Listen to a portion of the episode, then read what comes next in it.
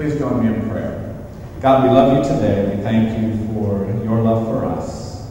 And I ask that the words of my mouth and the meditations of all of our hearts would be pleasing and acceptable in your sight. For you are our strength and our Redeemer. Amen. Well, this morning's sermon is inspired by a wonderful book. It's actually a small book uh, entitled The Four Spiritual Laws of Prosperity by Edwene Gaines. And if you're a reader, someone who likes to read, or maybe just you like short little books that you can read through maybe a few days or a week's time, uh, I would certainly encourage you to get a copy, and uh, you, those are it's available either electronically or through uh, the old version. And uh, I'd encourage you to pick up a copy and give it a read. Today we're going to look at the topic of divine purpose. I'm going to move my mic down a little bit. I feel like I'm a little too loud. Uh-huh. Let's see get rid of that loudness. So I won't be able to shout a little bit if I there we go. So this morning we're talking about divine purpose.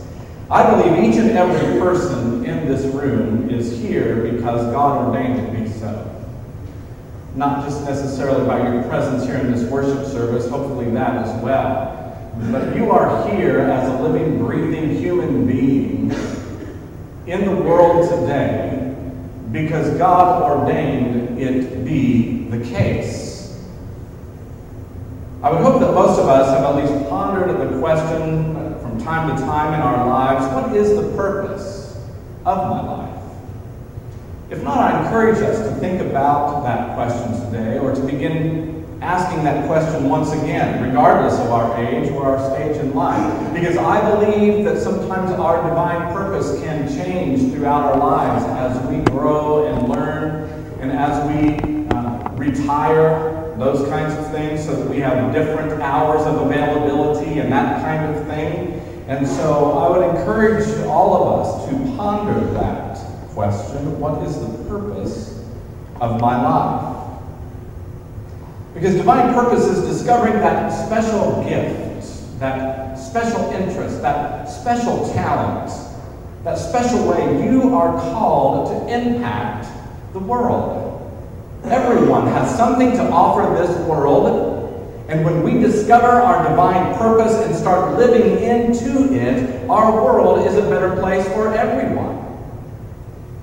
As with any spiritual practice in life, discovering and living with divine purpose requires our complete and total commitment. Divine purpose is different from setting goals. A goal is a tangible desire to an end result.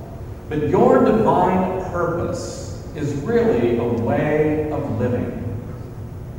Goals have finite deadlines, and I'm a huge believer in goal setting, by the way. But your divine purpose is something that you will be working with and growing with for your entire life. Part of discovering your divine purpose begins with a commitment to self and your own well being. In her book, Edwene gives some great deliberate actions of self care that will ultimately help us create an atmosphere in life conducive to better discovering our divine purpose. Those actions are striving for order, taking time for solitude, creating beauty, giving yourself a treat. My dog likes that one. Telling the truth, laughing, remaining calm, acknowledging others, opening your heart, feeding your spirit welcoming change, letting go, doing something new, and expressing your gratitude to God. When we make these practices a part of our everyday lives, we are aligning ourselves with discovering our divine purpose. What is your divine purpose? Why are you here? In Jeremiah 29, we hear the words, For I know the plans I have for you plans to give you hope and a future. I believe these powerful words apply to us today as well. No matter our age, as I said before. And they serve as an exhortation and a reminder to us all that God has plan and purpose for each and every one of us. None of us are here by mistake. How does God want to use you to transform, at the very least, your portion of the world? What needs of transforming? What are your passions in life? Edwene points out that divine purpose is not martyrdom. you know, I've known those people that say, well, you know, I'm just suffering for Jesus. And that's really not the way to look at it. Divine purpose should be fun, or at least should be overwhelmingly fulfilling for us. In our passage from Romans, we discover that everyone has gifts that have been given to us by God. I need to shut this thing off and switch to the other microphone, I think, because I'm getting feedback or something and it's kind of annoying Which means I'm going to be stuck to this podium. All of us are given gifts by God. We heard that today in our passage. It's our responsibility to discover those gifts, those longings of our hearts, and will discovering those will in turn reframe our lives and give them greater meaning. You are a divine being. You are a child of God. You have the power to effect change. You are bigger, stronger, more powerful, and more creative than you ever imagined. All of us have a divine plan, and that plan is not simply to be born, work hard, pay our taxes, retire, and then die. That is not your divine purpose. Amen. We are all here for a greater plan. We are here to discover God and who we are as God's children and the divine purpose for our lives. Some of this may be brand new information for you to absorb today. And so let me be the first to tell you the good news that you are here with a divine purpose. Amen.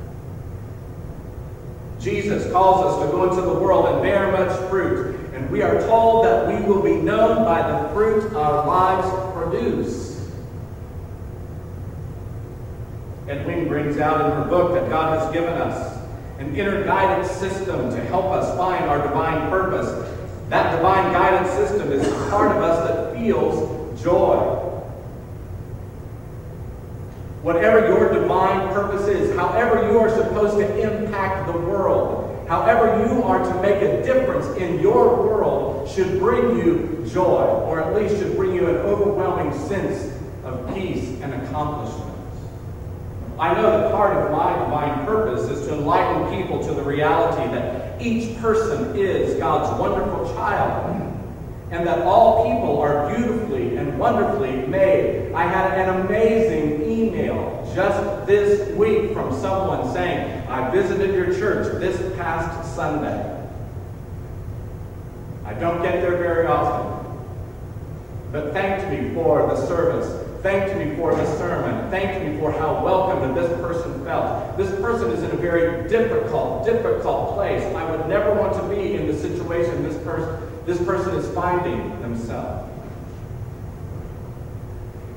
And I remember as I read that email thinking to myself, how can I help this person discover their divine purpose? How can I help this person make that connection to the divine, that they are here and take the, for a reason and take the necessary steps that they need to make so that they can find that wholeness and that purpose for which they are here to do. So I replied with an email and offered to sit with the individual and to help them begin to sort out the complexities of all that they are facing. That brings me joy as a pastor. That brings me great joy when I can sit down with folks and let them know that they are God's wonderful and beautiful creation and that they are here with plan and purpose and a reason for being and helping them discover and find what that might be. What brings you joy? Follow that joy. As you follow your joy, you may not be able to see the end results from the start, but that's okay. God never gives us the luxury of seeing the total picture. At least God never gives me that luxury. I don't know about you. I'd like to know where I'm going to be in the next 20 years, wouldn't you? God barely lets me know where I'm going to be in the next hour and a half, let alone the next 20 years. As I trust and step out in faith and tap into the joy of my divine purpose as it unfolds, I keep getting increased joy and greater fulfillment. I'm blessed to be able to have part of my divine purpose as my vocation, my profession. But it's not that way for everyone. Following your divine purpose may be something you do outside of your professional work. You're still at the working age, and that's fine, but just as long as your divine purpose brings you joy. Have you ever noticed that joy is like a magnet? That there are those type of people who are joyful people, people that are doing things that are fulfilling in their lives, and they just radiate that joy, and we want to be around those types of people, don't we? Hello, are you all there? just checking, baby. Tough crowd today. I know it's just the content of the sermon, you're just taking it all in. And now, conversely, there, there are those people that are negative Nellies, right? And you know, Lord have mercy, here they come. How can I duck behind this or do that or get out of the way of them so I don't have to be subjected to this negativity all the time? Amen? Amen. Yeah, we all know that. Joy is a magnet, it draws people to itself. When we are living our divine purpose, we will be joyful, and in turn, we will draw people unto ourselves, and it will be a contagious thing that will help our entire lives be more joyful. That's how it works. That's how we're created to be. That's the way it's supposed to work. If you're not living in joy, may I submit to you today, you have not yet discovered your divine purpose. Either that or you are not living into your divine purpose. Because something's wrong if you're not living in that joy. I truly believe it. It doesn't mean everything goes right. It doesn't mean everything goes the way we want it to go all the time. No. But it does mean there is that feeling within us, that God given place within us that feels that inherent joy that we are doing and living into and discovering our divine purpose for why we are here on the earth for such a time as this. You are here for a purpose. You would do yourself a great favor to follow your bliss, find your joy, and live more and more into it. It's what God has for each and every one of us. Discovering our divine purpose and start following it, living it, and doing it. And can I just say that you have to be sure to ignore the naysayers of life mm-hmm. As you begin to live and discover your divine purpose? Can I tell you, when I finally answered the call of God to become a full time pastor, I had a good job with the DuPont Company, and let me tell you, there was a number of naysayers in my life. Many of them from my immediate family. Are you sure you know what you're doing? You have a good job. You have two homes. What in the world do you want to do by giving up all of that and going away to become a preacher? I was a non-traditional student. I've shared that before. I was in my uh, past my mid 20, well, I'm 26 or 27, I think, when I finally went away to college to get my degree. I was set. I was established. I was doing well with DuPont. But that was not bringing me joy. I was working midnights, which all, oh my goodness, did not bring me joy whatsoever. And I can remember watching the clock, and I had it timed. I could leave home at 11.05 and be to work by 11.15 as long as I hit all the traffic lights the right way. And I could go flying in that parking lot, jump out of my car, and get in that place and start doing my job. I was not living in joy. I was not experiencing my divine purpose. I knew in my heart of hearts I had been called to be a pastor as a young boy. But I let the idea of money and homes and all of those things get in the way and distract me from following that divine purpose. Giving up that job, selling those homes, and all that was some of the easiest things I've ever done in my life. There have been challenges along the way as a pastor, most certainly, but there is that abiding sense of peace and joy that I am living my divine purpose. Amen. That is what we are created to do. And when we are doing that, no matter what it is, it doesn't even have to be ministry related necessarily, but it should bring you that bliss, that joy, and in turn, your life feels joyful, and others around you will feel it as well. In order to live fully and completely into our divine purpose, we must be awake and aware of who we are as God's child. We must choose every day to stay on the right track of following our divine purpose and avoid slipping back into old ways of thinking and behaving and listening to those naysayers that say it isn't so. God's will for you is good and always good. I believe that with all of my heart.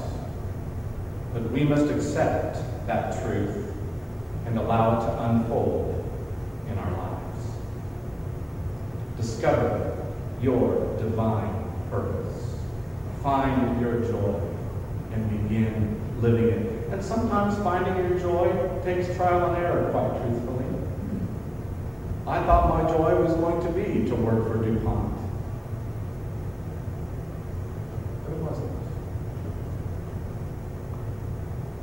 God wants you to live life and live it to the fullest possible way. I truly believe that. You will hear I sound like a broken record sometimes when I say because I say it a lot, because I believe it. God has created each and every one of us to be and to live happy, healthy, joyful lives. And if we are not living those happy, healthy, joyful lives, then something is amiss. God did not create us to live in misery and agony and suffering throughout our entire lives. I just do not believe that whatsoever. It doesn't mean, again, that there will not be hiccups along the path, because that is what life is called, and that's what life, how life happens sometimes. But ultimately, God wants good for our lives. I want to encourage you today to take some time this week to ponder, pray, and reflect upon why you're here for this time, taking up the space you are taking up in the world. Because there is a divine reason that each and every one of us are here. I want to encourage you to ask God to either reveal to you or to renew for you divine purpose. Well, I'm retired, and so I, oh boy, you have more time. My mother says since she retired, she has no idea how she ever had time to work.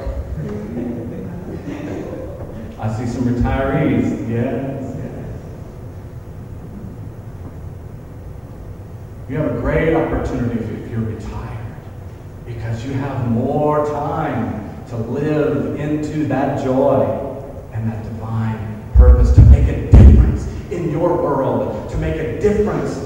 your church, to make a difference in the lives of those who come in touch with you each and every day, to become joyful and live into that joy and spread that joy around, making your world a better place. As you spend time this week praying and pondering and asking God, what it is God wants you to do so that you can fulfill your divine purpose, then I want you to start taking those steps toward that divine purpose, toward living into that joy if you aren't doing it all day. Because in the end, one of the best things that could ever be said about you and me